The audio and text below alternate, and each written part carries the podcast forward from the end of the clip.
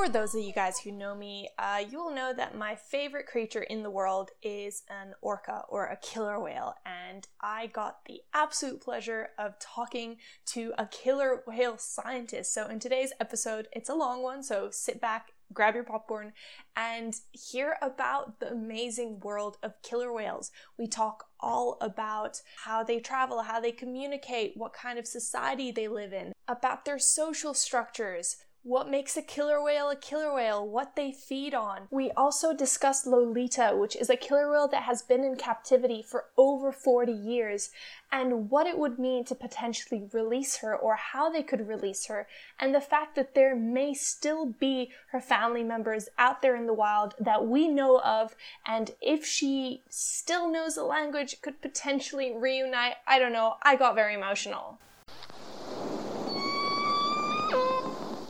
I just, it was incredible. Michael is so great at explaining things and yeah, this is just one of my favorite episodes ever. I hope you guys enjoy it as much as I did. Of course, if you'd like to support me and help me continue the work I'm doing, it would mean the world to me. You can become a patron or head on over to oceanpancake.com and get yourself a Plastic is the Killer t shirt. It actually has a killer whale on it because you know killer whales aren't the real killers they're the plastic. Anyway it's i i love killer whales. I love orcas. This is this is so exciting. Thank you so much michael for being here with me today. And yeah um, we talked for an hour and i had about 100 more questions but i thought to try and keep it keep it down for you guys. But yeah, if you enjoyed this, let me know. Send me an email, send me a message. You can find me on all the social medias, Ocean Pancake. Um, join the Facebook group, Ocean Pancake, uh, and let me know what you think about this episode or any other ones, what you'd like to hear. I love hearing from you guys. Yeah.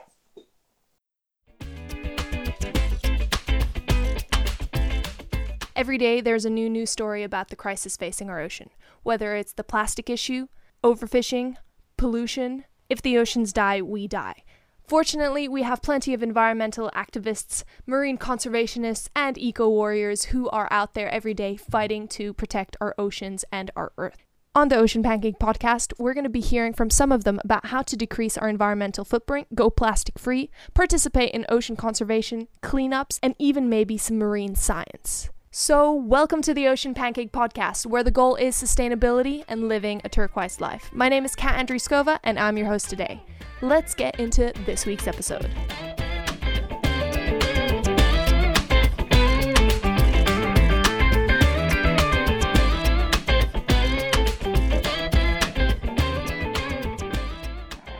Hi, and welcome to the Ocean Pancake Podcast. Today I'm here with Michael Weiss, who is a biologist at the Center for Whale Research and a PhD candidate at the University of Exeter. Welcome to the podcast. Yeah, great. Thanks for having me. I am so excited about this episode. This is one of the ones I've been looking forward to the most because whales are some of my favorite ocean creatures.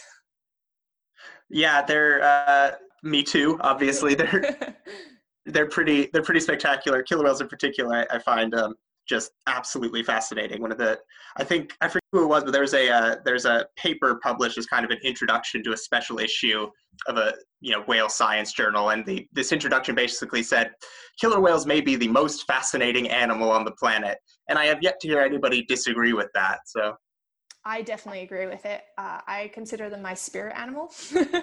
they're, okay. They're the one yeah. creature that I cannot wait to see in the wild. So that's on my bucket list. Excellent. So, can you tell me how this all began? How did you fall in love with the ocean and how did you start working with killer whales? Yeah, so um, I grew up uh, in on the coast of Florida.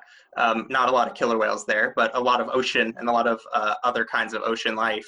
Um, and yeah, so I, it really started, you know, just living on the ocean and, and watching, you know, these families of dolphins or well groups of dolphins come by and trying to figure out what kind of what affected when they were timing when they came by and how they interacted with each other and uh, just finding their whole lives really fascinating.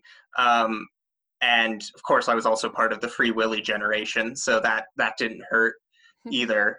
Um, but honestly, I've been interested. I've wanted to study killer whales since I was six years old, and I don't remember what exactly what what the switch was. But as long as I can remember having an idea of what I, what I wanted to do with my life, um, working with killer whales was the main thing. Uh, the second thing was being a paleontologist, but that hasn't quite panned out yet.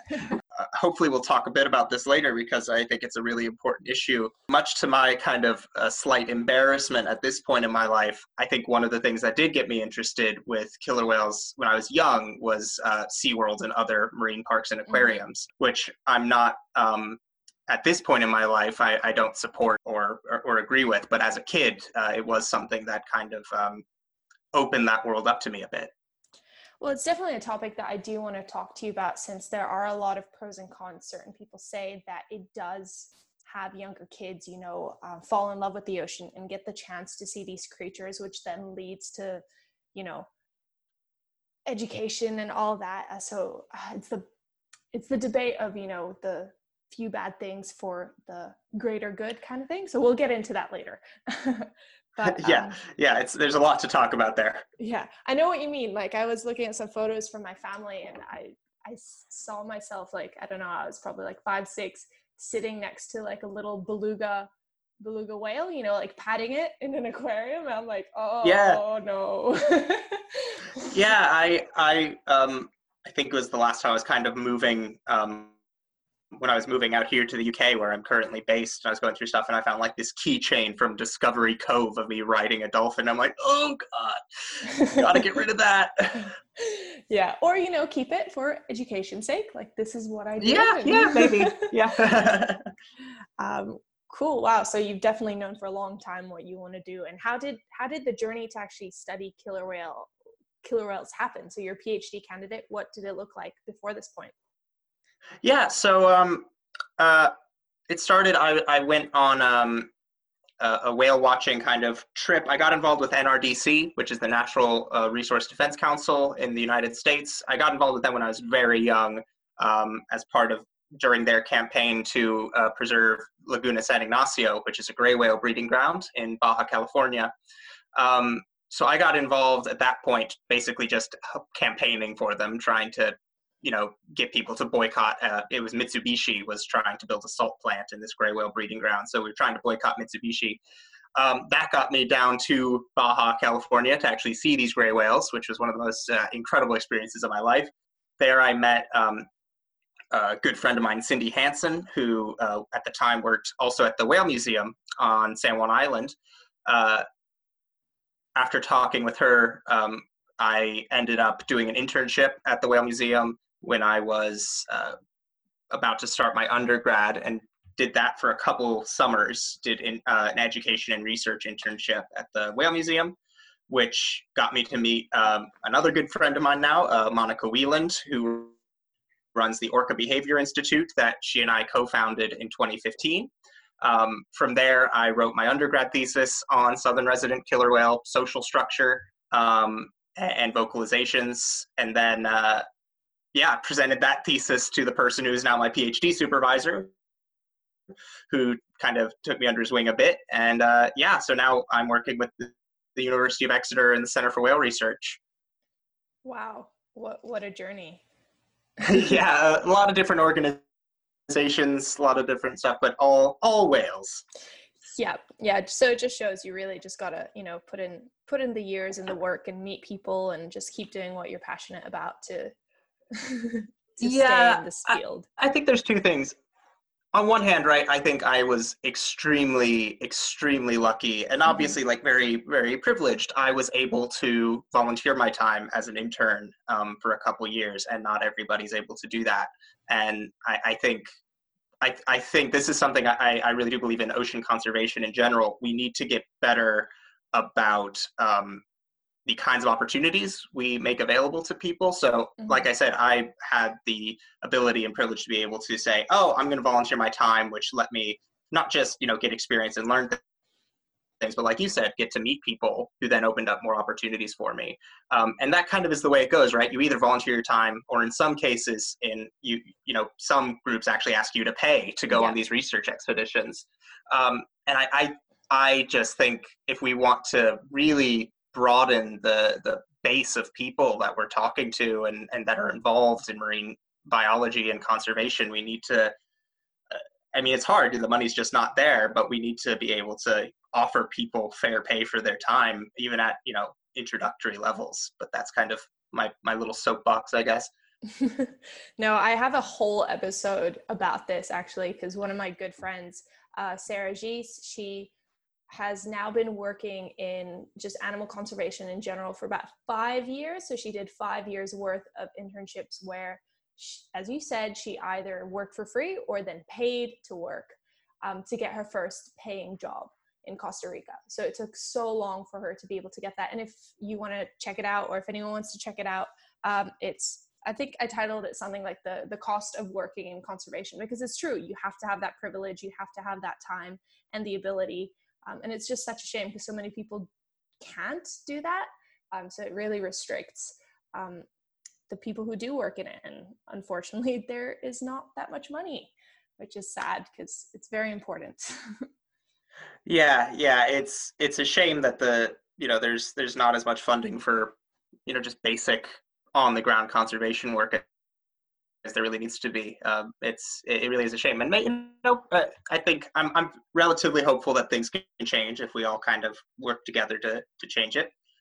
Uh, yeah, well, it's about getting the conversation going, and I think now with a bigger, uh, you know, lens on the whole uh, conservation and environmentalism, we have a chance of potentially getting more funding, which is, you know, positive. yeah, absolutely. Uh, now back to killer whales because that's what yes. we're really here to talk about. Um, so you are studying or studied the social structures of killer whales. So I, I'm dying to know. Tell me about them. What is the what's happening in these killer whale families? Yeah. So my main um, my main kind of area of study is killer whale society, killer whale social structures. Um, I study that in a huge variety of ways, but mostly by you know looking at who's hanging out together, who's interacting with each other, and building these social networks and, and analyzing those. So, killer whale society is actually really um, interesting and really varied. So, I study the southern resident killer whales. Uh, mm-hmm. resident killer whales are kind of the killer whales most people are familiar with. Um, they uh, live in the Pacific, the Northeast Pacific. So, my southern residents, they're in Washington State, which most people wouldn't think of as southern, but it's kind of the southern end of resident killer whale habitat. Um, and they are salmon specialists. So they mm-hmm. eat exclusively salmon. Because of what they eat, um, they're able to live in these huge groups. So the southern residents are um, right now 72 whales, uh, and they live in what's called a matrilineal social structure. So uh, we don't necessarily know that they're matriarchal, although we suspect they are, but they're definitely matrilineal. So both males and females stay in their uh, mother's group their entire life. They never leave. Um, and those matrilines that then form from that, which is you know a, a female and all of her immediate descendants, related matrilines um, associate in what we call pods. Um, my population has three pods, J, K, and L. Each of these pods has a unique dialect. Um, they have you know their own kinds of travel patterns. Uh, they might even have slightly different um, risks that concert from a conservation perspective because of that. Um, we we find that these in these uh, killer whale pods, um, the older females are the ones who tend to be leaders. So when they're moving around in their salmon um, foraging areas, it's the older females who lead movement, most likely because they have seen, you know, maybe 40, 50, 60 years. Uh, in some cases, where we suspect some whales may have lived into their 90s, we think they might be able to live into their hundreds. Um, so these older females lead group movement. Um, and when females catch fish, they will share it 90% of the time. Whoa. So 90% of the fish that a female catches, she'll share with at least one other whale. Males, less so. Males tend to forage a bit more on their own, a bit further offshore. They'll share about a quarter of the fish that they catch. Um, they don't tend to lead group movement as much, even as they get older, which is interesting. Um, and so these these males are basically big old mama's boys. Um, oh. Male killer whales are much much heavier than female killer whales. Um, they've got these big old dorsal fins and these big kind of silly looking pectoral flippers, and their flukes curl uh, and we suspect they might not have, you know, quite the turning angle and agility that the females have. Um, so when uh, so adult females uh, preferentially will share food with their sons over their daughters, especially once they get to maturity, and uh, males will follow their mom more, and this ends up having huge effects on their survival. So um, when a male killer whale's mother dies, his likelihood of dying in the next two years increases by eightfold. Um, yeah, and females have a have an effect as well, but it's much much smaller. And actually, that effect gets bigger for the males the older he is. Uh, we suspect this might actually be because his mother is older and therefore more experienced and a better mother. Um, but it's not, and it's not just a mother to offspring thing either. Uh, we've recently published a paper showing that actually grandmothers have a similar effect on their grand offspring. So when a whale's grandmother dies, the next two years they have a heightened mortality risk. So it's a it's a really mother and grandmother centric society um, where these males are kind of being provisioned by uh, their mothers to keep them alive as long as they can. And we think the reason they've evolved to do that is because uh, in resident killer whales, older males are the really um, successful ones when it comes to breeding. So for mm-hmm. uh, about between 1990 and 2010, uh, two males in our population had the majority of the offspring. Um, had I think upwards of 60% of the offspring, uh, and they were of course the two oldest males. So if you could keep your son alive for a really long time, that's a really good way to spread your genes. And you have a, a kind of side benefit, which is because those offspring of your son are going to stay in their mother's groups, you won't have to take care of them, uh, which is which is a kind of an evolutionary benefit. So that's that's all resident killer whales, and most of what we know about killer whale social structure comes from resident killer whales. But as we start kind of studying other populations, we start realizing that killer whale social structure might be just as varied as human social structure. Um, in Iceland, where they eat herring, uh, their social structure looks a lot more kind of what we call fission fusion, where groups come together and they split, and there might be some, you know, there are some preferred companions that individuals have. There might be some little modules, but it's it's much looser um, than than the resident killer whales.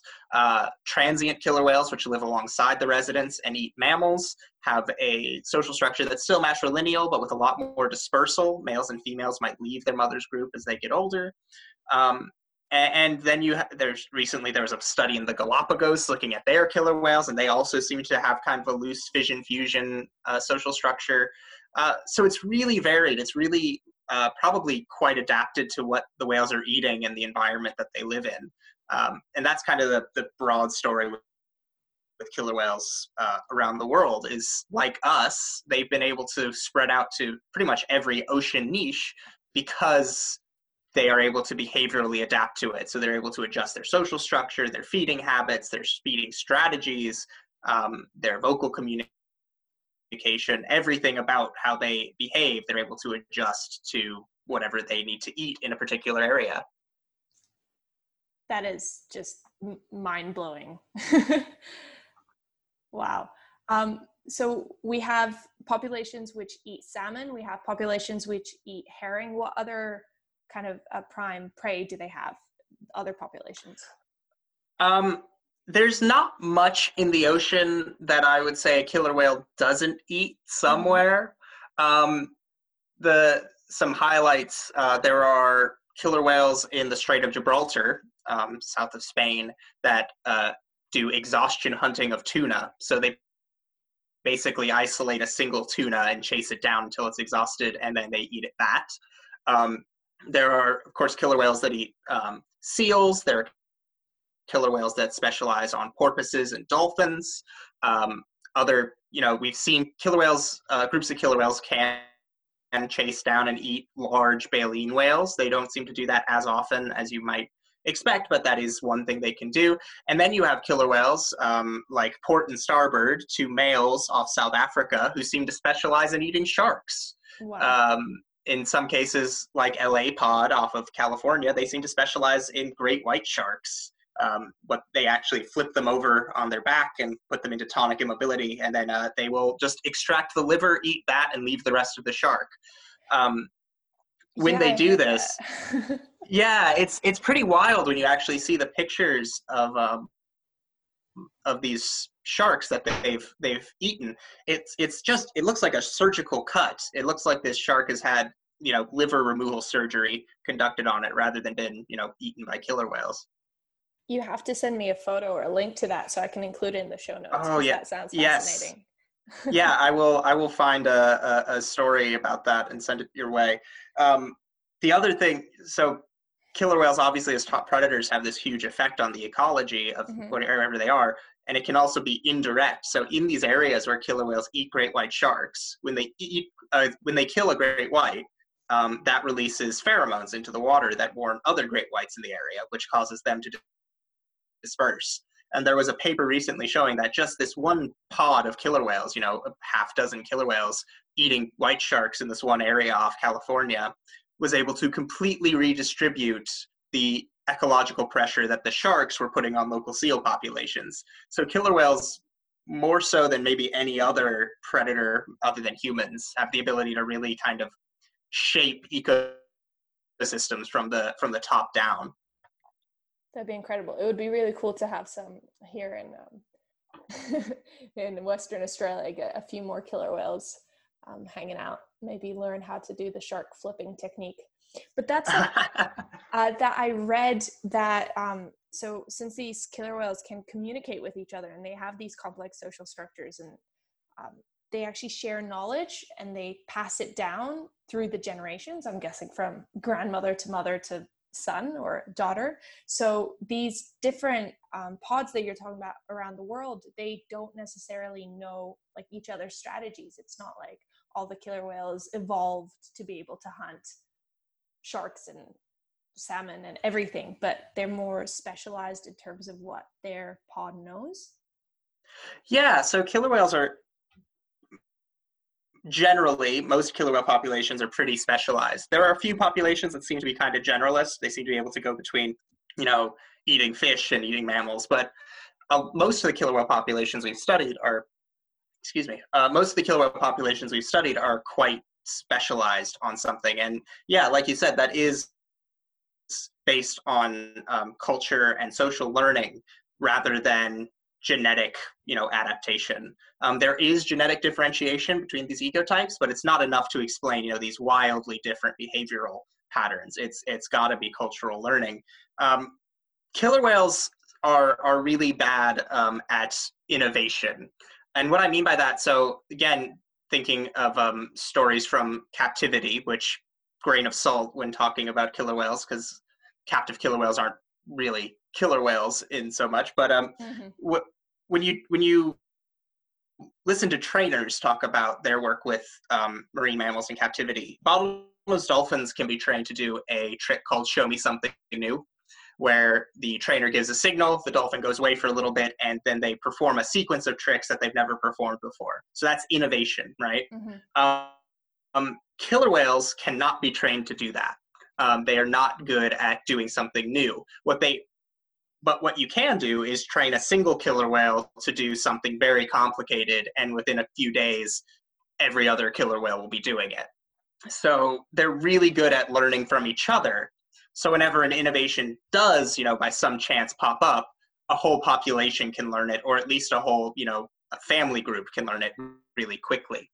Um, and we see that with you know the the beach hunting that happens in some areas where killer whales intentionally beach themselves to take uh, young seals.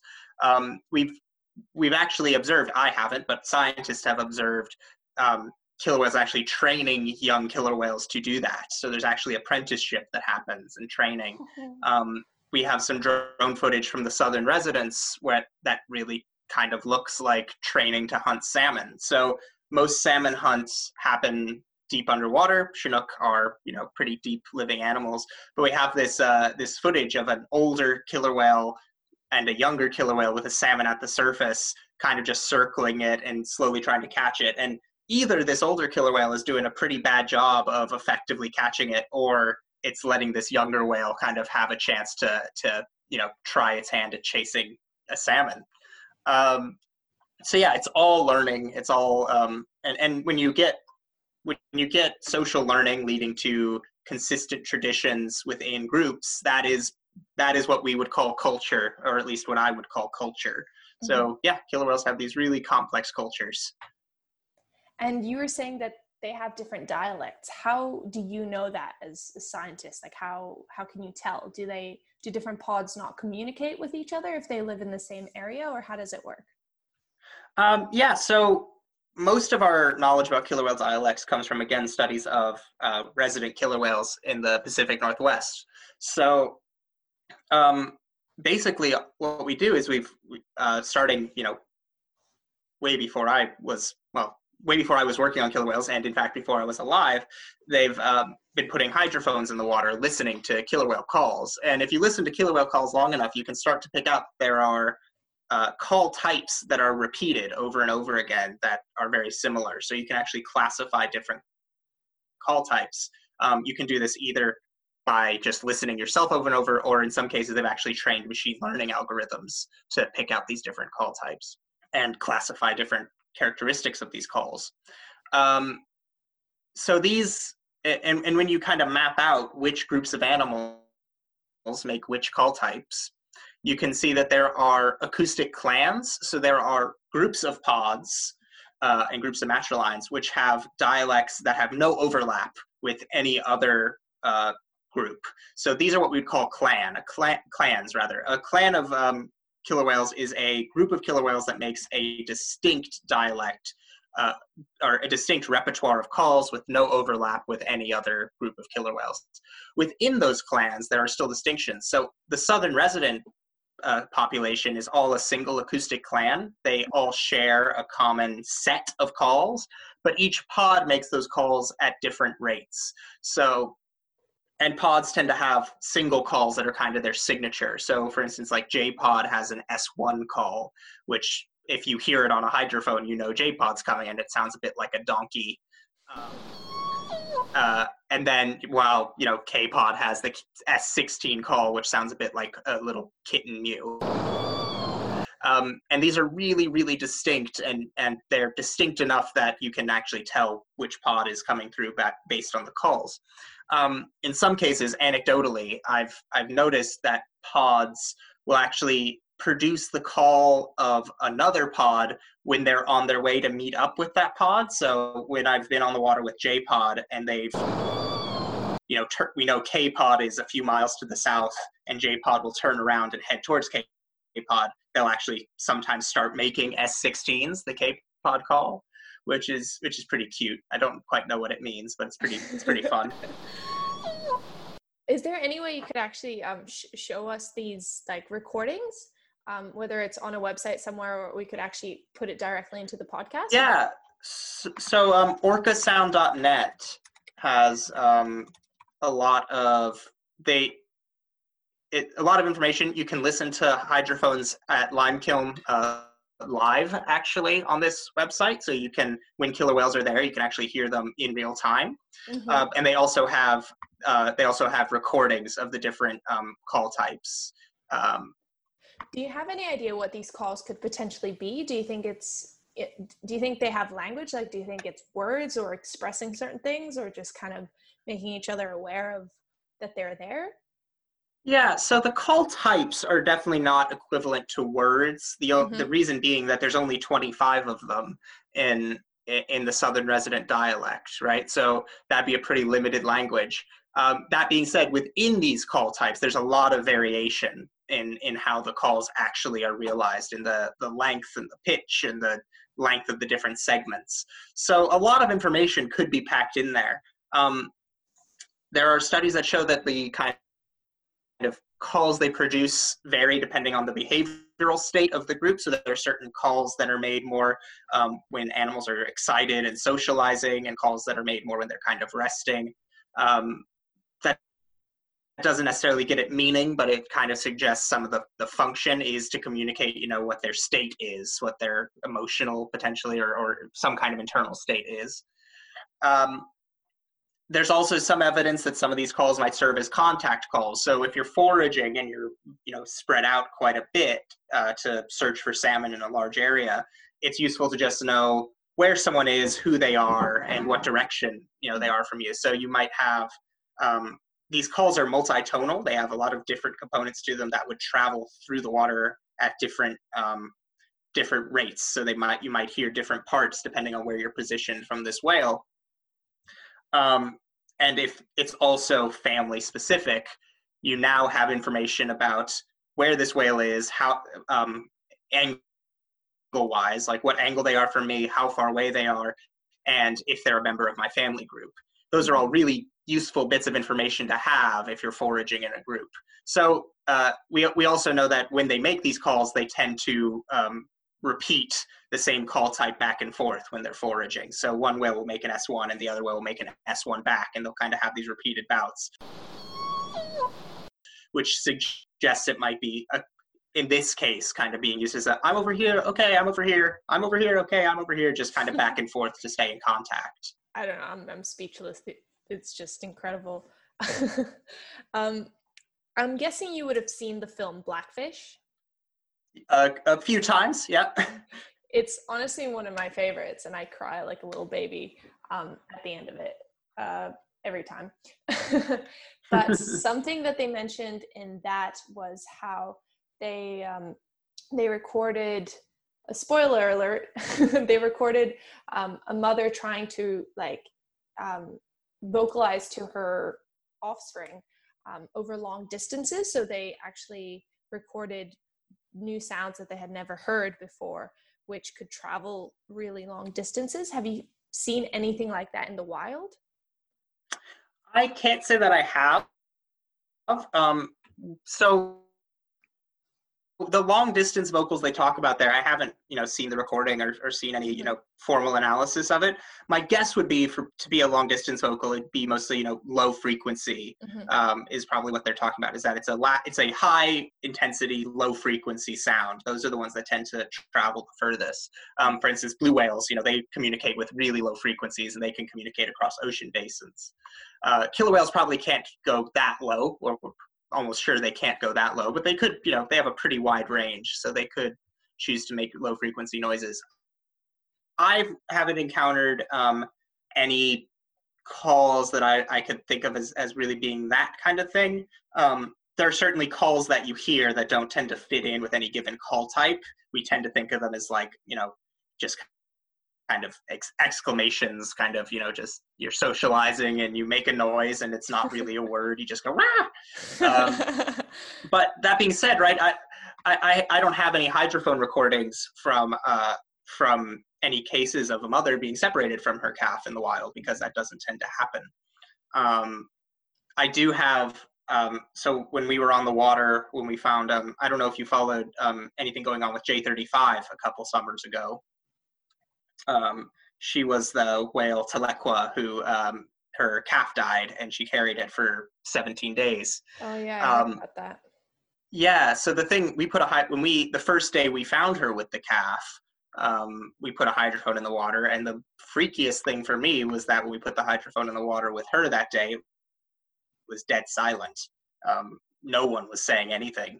So I, I don't know. I, I think I think that there are I, I don't doubt that this whale had some strong emotions and you know this whale in captivity had strong emotions upon being separated from its calf. Of course she did. That's you know um, across all cetaceans but particularly in sperm whales killer whales pilot whales the the mother offspring bond is you know probably the most important kind of bedrock of their society. That's really heartbreaking though. Um, mm. we're kind of learning more about how important the families are because I think um, some scientists have been pointing to like mass beaching events and stuff just because some members of the pods don't want to leave um, you know the other members. Is that true or what, yeah what not so much in not not so much in killer whales. So in killer whales we don't tend to see mass strandings. Mm-hmm. um, we we've seen you know cases where a single whale will strand or, or become stuck and whales that its family will stick around but they don't mm-hmm. typically beach with them yeah. um, pilot whales pilot whales, which have a potentially have a similar social structure to killer whales, probably are also matrilineal. We do tend to see these kind of mass beaching events. It's not totally clear. Um, one one hypothesis, certainly, right, is that the matriarch, the kind of leader of the pod, became confused and ill and beached herself, herself, and the other whales followed. I think that's a totally reasonable hypothesis. We don't have a way to test it because mm-hmm. we don't see the process of them becoming beached. So we don't see who's leading that movement. Um, another hypothesis would be right that the same factor caused them all to beach. So that could be um, there's some evidence now, oddly enough, that sunspots are correlated with uh, beaching events, which the reason that that would be is because they'd be disrupting magnetic uh, magnetic fields on Earth, and if whales use magnetism to navigate, which other animals do and potentially cetaceans do as well, then that could cause them to beach. Um, if they were all exposed to the same uh, noise pollution, specifically um, certain types of sonar, that could cause them all to simultaneously beach, or if they all had a similar pathogen. So there, I, I think that there's nothing saying that the, the leadership hypothesis for these mass mass beachings isn't happening, mm-hmm. but we would need a, uh, it's it's not conclusive. You know, we need we need a bit more evidence. Okay, fair, fair enough. Um, back to the clans and the dialects. So uh, different clans have completely different dialects, or you don't see any overlap of those vocalizations. Do you think that means they can't communicate? Like, do do whales from different clans ever run into each other, or in the same area, or do we see that happening? Yeah, that's a great question. So I suspect it means that they that communication is difficult. I think there are certain things that they will be able to understand generally, you know, things about body language and posture that will be more or less universal, right? Um, even if you're from, even if you don't speak the same language, if you can tell when somebody's getting angry at you, right? Yeah. Um, but I think communication is going to be a lot more difficult. Uh, killer whales are pretty xenophobic. So killer oh, whales don't tend to like killer whales of other groups. Um, even the northern and southern residents, uh, which live really close to each other, they're both residents, they eat the same things. We don't ever see them interacting with each other. Um, now, that being said, within the northern residents, animals from different clans will still interact occasionally. So, so they're they're from different vocal clans, but they'll still kind of end up mixed up together. So so it's not entirely based on vocalizations. There's some other kind of, you know, there's some other indicator they're using about who is a who is a good potential social partner. But um, the, the main example I use for killer whale xenophobia is the, um, the, the resident killer whales and the transients who live in the exact same area. Mm-hmm. Um, and these two groups will absolutely avoid each other if they can. Um, if they end up in the same waterway, um, which we have seen before, they tend to go to opposite sides of the waterway if they can. Um, in some cases, the there, there's a report. I forget what year it was from, but there's a report of um, them coming into direct contact, uh, J-pod coming into contact with a group of transient killer whales, and just absolutely uh, I, I don't know, can I curse on this podcast? Sure. um, but just absolutely beating the shit out of them. Um, Whoa, really? Like they, yeah. So the residents, the transients are bigger and they're mammal eaters, but they travel in smaller groups, right? So if you're four transients versus a pod of 26 residents, um, you're not going to win that fight. And these residents were having absolutely none of these transients. Uh, and I believe that it only got broken up because a, a, Washington State ferry drove through the middle of this fight and, and ended up breaking it up. No way. Um, yeah, so so residents and transients don't get along, and I would suspect most different ecotypes of killer whales wouldn't get along very well. That's um, truly fascinating. But, but yeah, which is interesting. breeding? Like yeah, exactly. So in, in, captivity, they do breed multiple ecotypes. Um, that being said, there's not there. I don't believe there's any many cases of them successfully keeping transient killer whales in captivity for the simple fact that you'd have to feed them seals. Um, but um, pretty expensive. You know, pretty expensive. But there's plenty of you know northeastern uh, or North Atlantic killer whales in captivity that have been housed with Pacific killer whales in captivity. It's possible that since the they would have never encountered each other, um, you know, in the wilds, uh, they don't actually even know if they should avoid each other. Um, I know different ecotypes have been interbred in captivity, so it's certainly possible to do. That being said, we know that aggression levels are way higher in captivity. Mm-hmm. Uh, certainly, a lot of that can be attributed to the fact that you know when aggressive encounters uh, start happening in killer whale groups in the wild, you can break it up. You have a whole ocean to kind of break up and and and take a breather. Whereas uh, in captivity, there's nowhere to go. Some of that could also be attributed to um, you know some at least for the whales who were captured in the wilds um, rather than bred in, in captivity uh, some of that could be attributed to difficulties in communication or some of this, you know, xenophobia we see in, in wild populations. Mm-hmm. Uh, but yeah, they've they've certain they certainly have bred multiple ecotypes in captivity. So there's it's possible that with enough acclimation they kind of get over it, or maybe there's something else going on when you have two ecotypes that have never encountered each other um, in the wild. I think this is a perfect segue to um, chatting about uh, killer whales in captivity. Um, so the only mm-hmm. kind of knowledge I have about it, or most of it, uh, is from Blackfish, which is a very sad story of um, Tilikum, which is one of the most famous um, killer whales ever, I'd say, apart from maybe Free Willy. Mm-hmm. mm-hmm. mm-hmm. Um, interestingly, I haven't seen that movie. I should maybe add that to the list. oh, you gotta see it. You can't you can't be a real killer whale geek and not not see Free Willy. It's it I it's a classic. All right, I'll I'll get on that. Um, classic. um, but yeah, so so that's what I know of killer whales in captivity, which mm. showed me that these extremely intelligent creatures are basically put in tiny little rooms. They're fully in lockdown. Like we're feeling bad for ourselves right now during quarantine, you know, like, oh, yeah. No, leave my house, may only go to the shops.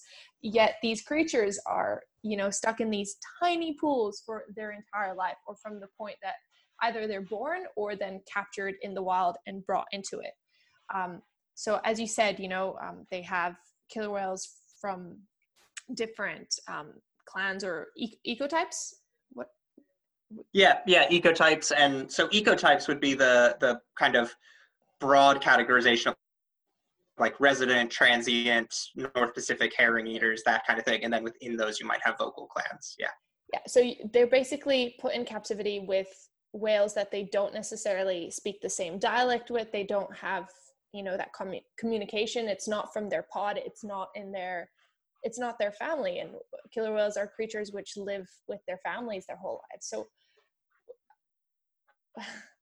i don't even know how to yeah. Yeah so yeah you that's all that's all true. So the the the biggest issue to me i, I alluded to this earlier when i mentioned that i don't mm-hmm. i don't think of killer whales in captivity as as kind of really killer whales whales. The reason I say that is not to like be mean to captive killer whales. The reason I say that is because killer whales, as far as I can tell, everything about them and their identity is tied up in social structure. And whether that's yeah. their matrilineal social structure or in the case of these other populations that are less matrilineal, they're, you know, they're the groups they end up in as adults, regardless, they're they're kind of their identity seems to be tied up with um, who they are, you know, together with, who they're with. And when you have these groups where they don't get to choose who they're with in the first place, they're going to end up with animals who maybe don't, you know, have the same set of calls or behaviors or, um, you know, tendencies as them.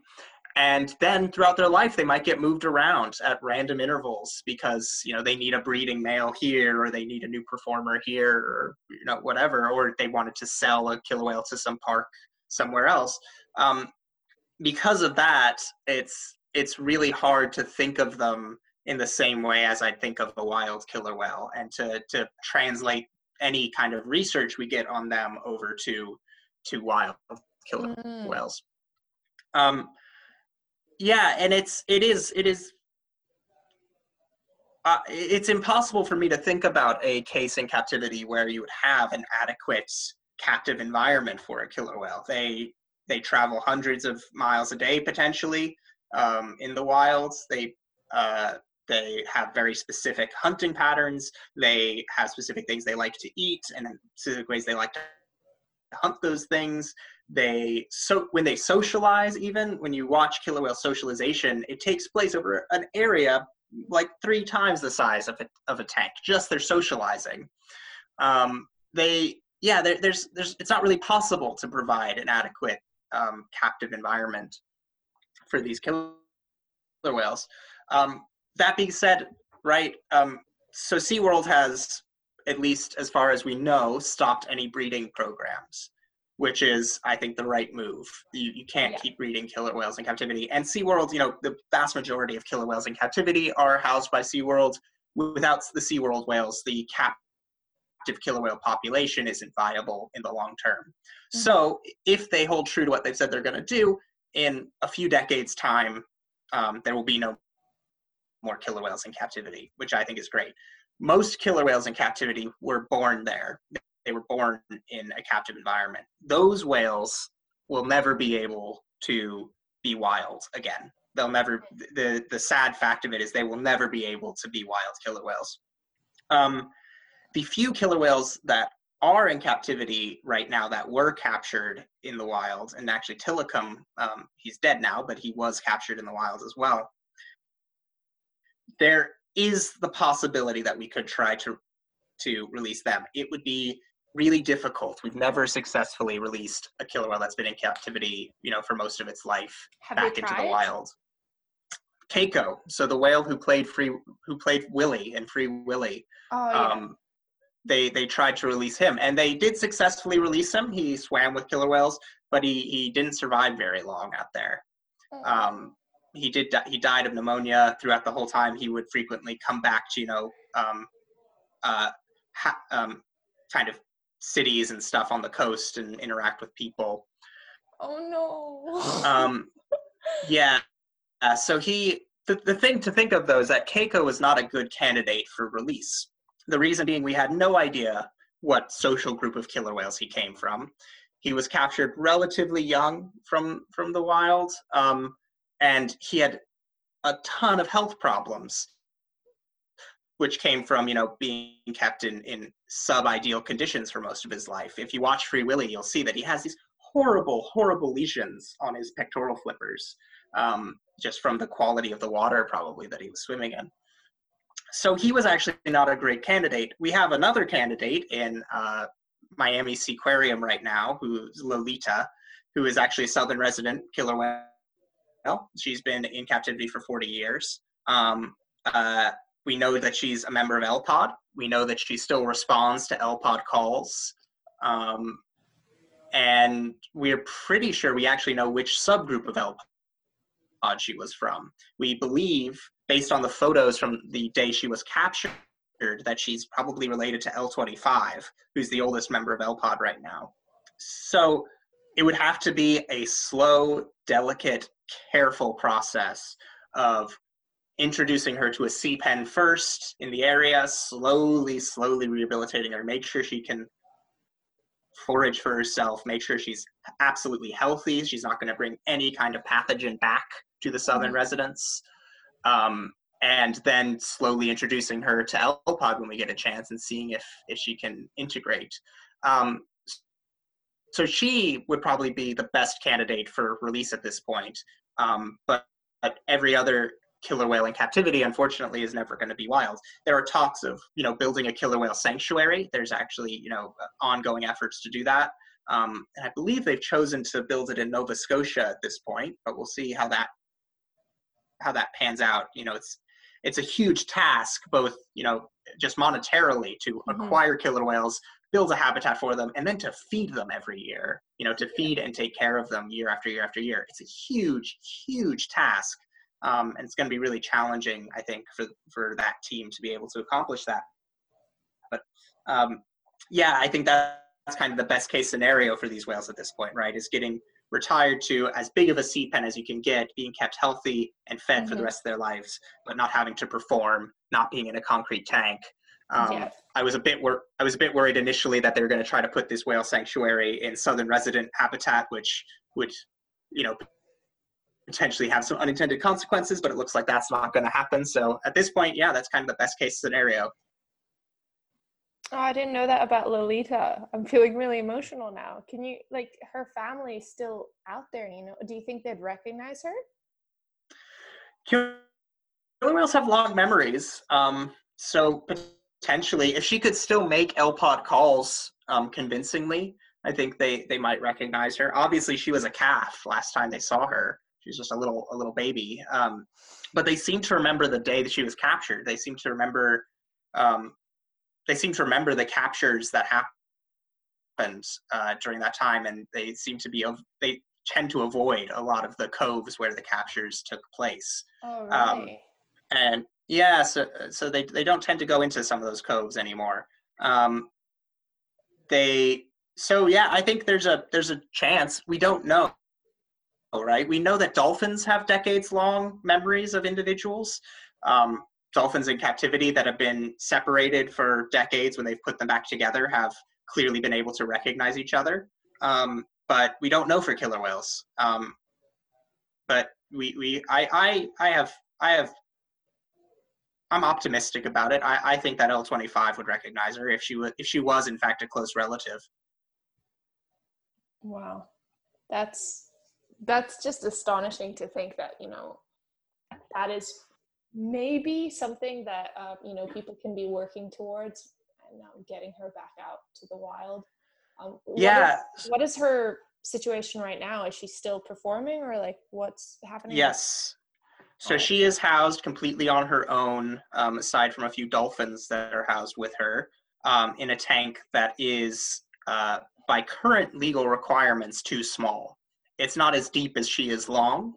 What? Um, so by current standards, it's illegal, but it, the tank was built prior to those new standards being put in place, so it was grandfathered in.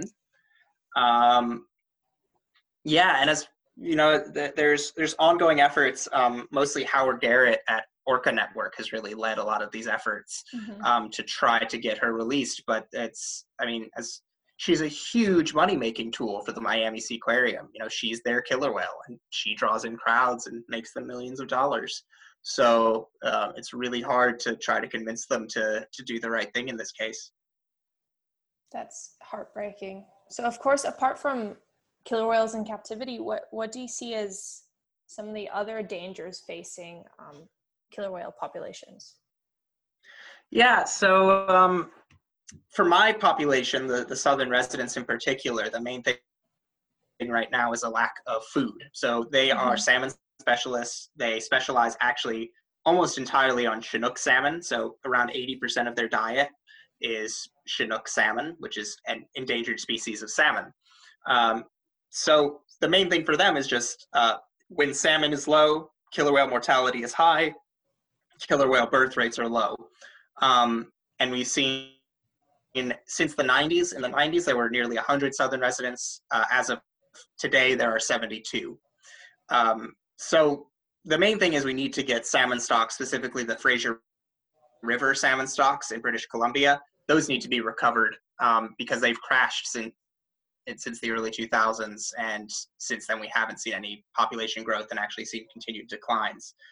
Uh, along with that, uh, there's issues with toxins in water, particularly pers- persistent organic pollutants like PCBs, mm-hmm. which uh, are not just a threat to the southern residents, but are a threat to killer whales all around the world. Because they're top predators, um, anything that's in the environment that can stick around in animals' bodies, any toxins gets magnified in them. Um, so killer whales are some of the most toxic mammals on the planet because they just they're so far up the food chain um, that anything that sticks around is just in really really heavily concentrated in these whales.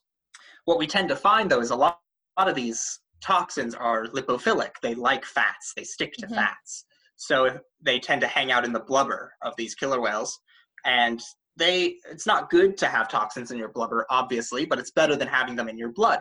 Mm-hmm. And unless you're using that blubber for energy, because you're going through a period where you can't you can't eat, oh. they tend to be ah. able to deal with it okay.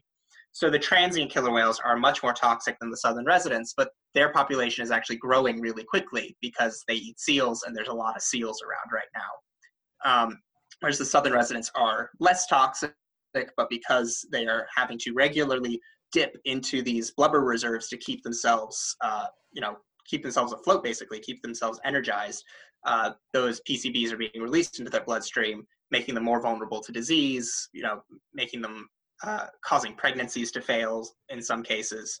So uh, it's it's really kind of a combination of making sure whales have enough food and well, we can't really take the the problem is they're persistent organic pollutants. So some of these pollutants that are killing them have been outlawed for decades now, but they're still in the environment. Yeah. So we need to continue to identify pollutants that should be banned and get them out of the system. The sooner we get them out of the system, the sooner we get them out of production, the sooner they'll be out of the ocean ecosystem. We need to focus on making sure killer whales uh, and other marine mammals have every chance to deal with the stuff that's already there and can't be taken out.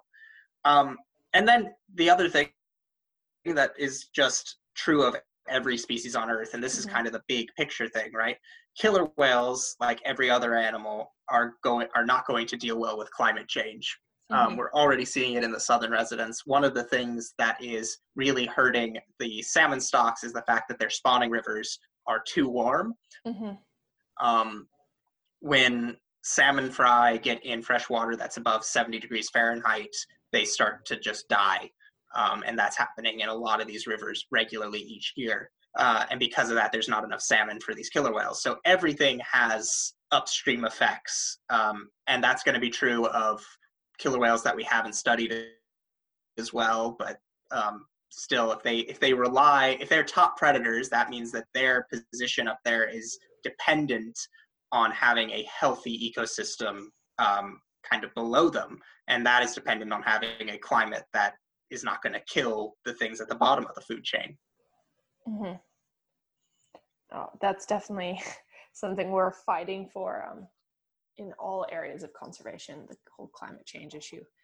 Um, yeah, it does. It uh, it feels a little almost like a cliche at this point to end a conservation message talking about climate change, but it really is. It really is kind of the the main thing right now. That's if we're talking about killer whales worldwide and and things we can actually do to to try to help all of them. It's it, that's it. Well, that leads me perfectly to the last question of the podcast, which is what is the one piece of advice you would give people landlocked or living by the sea who want to help killer whales in the ocean? So, what is one way they can try slow climate change from your opinion? Um, I'm going to get a bit up on my soapbox here. Uh, I think that there's there's plenty of individual actions right that people have been told about all the time you know take mm-hmm. take fewer flights don't drive as much um, yada yada yada. Those are all great. That's fine. I try to do them. I don't eat meat because i, I am worried about the carbon footprint. Mm-hmm. i you know I, I i i agree with doing the individual things. Climate change is not a problem that can solely be addressed by individuals making individual actions. It's a systematic pro- problem that comes from uh, unregulated capitalism.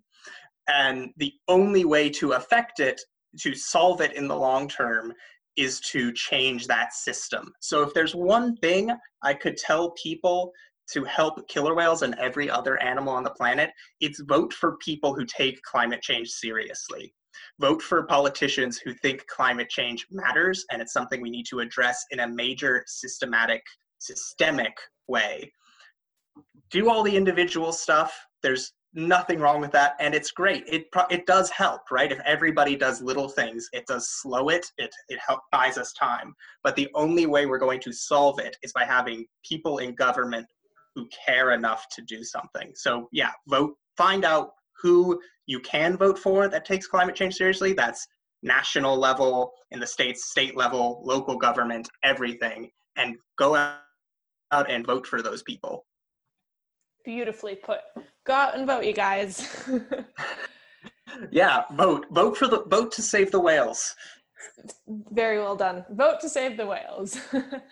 uh, Michael, you have no idea how happy I am that you joined us here today. I learned so much, and I still have a million questions. So if you ever have anything uh, you know you want to share uh, with with um, fellow whale lovers, then make sure to let me know because we would be delighted to have you back on the Ocean Pancake podcast. Great. Yeah. No, this was this was excellent. I had a lot of fun. All right. Thank you so much. Thank you.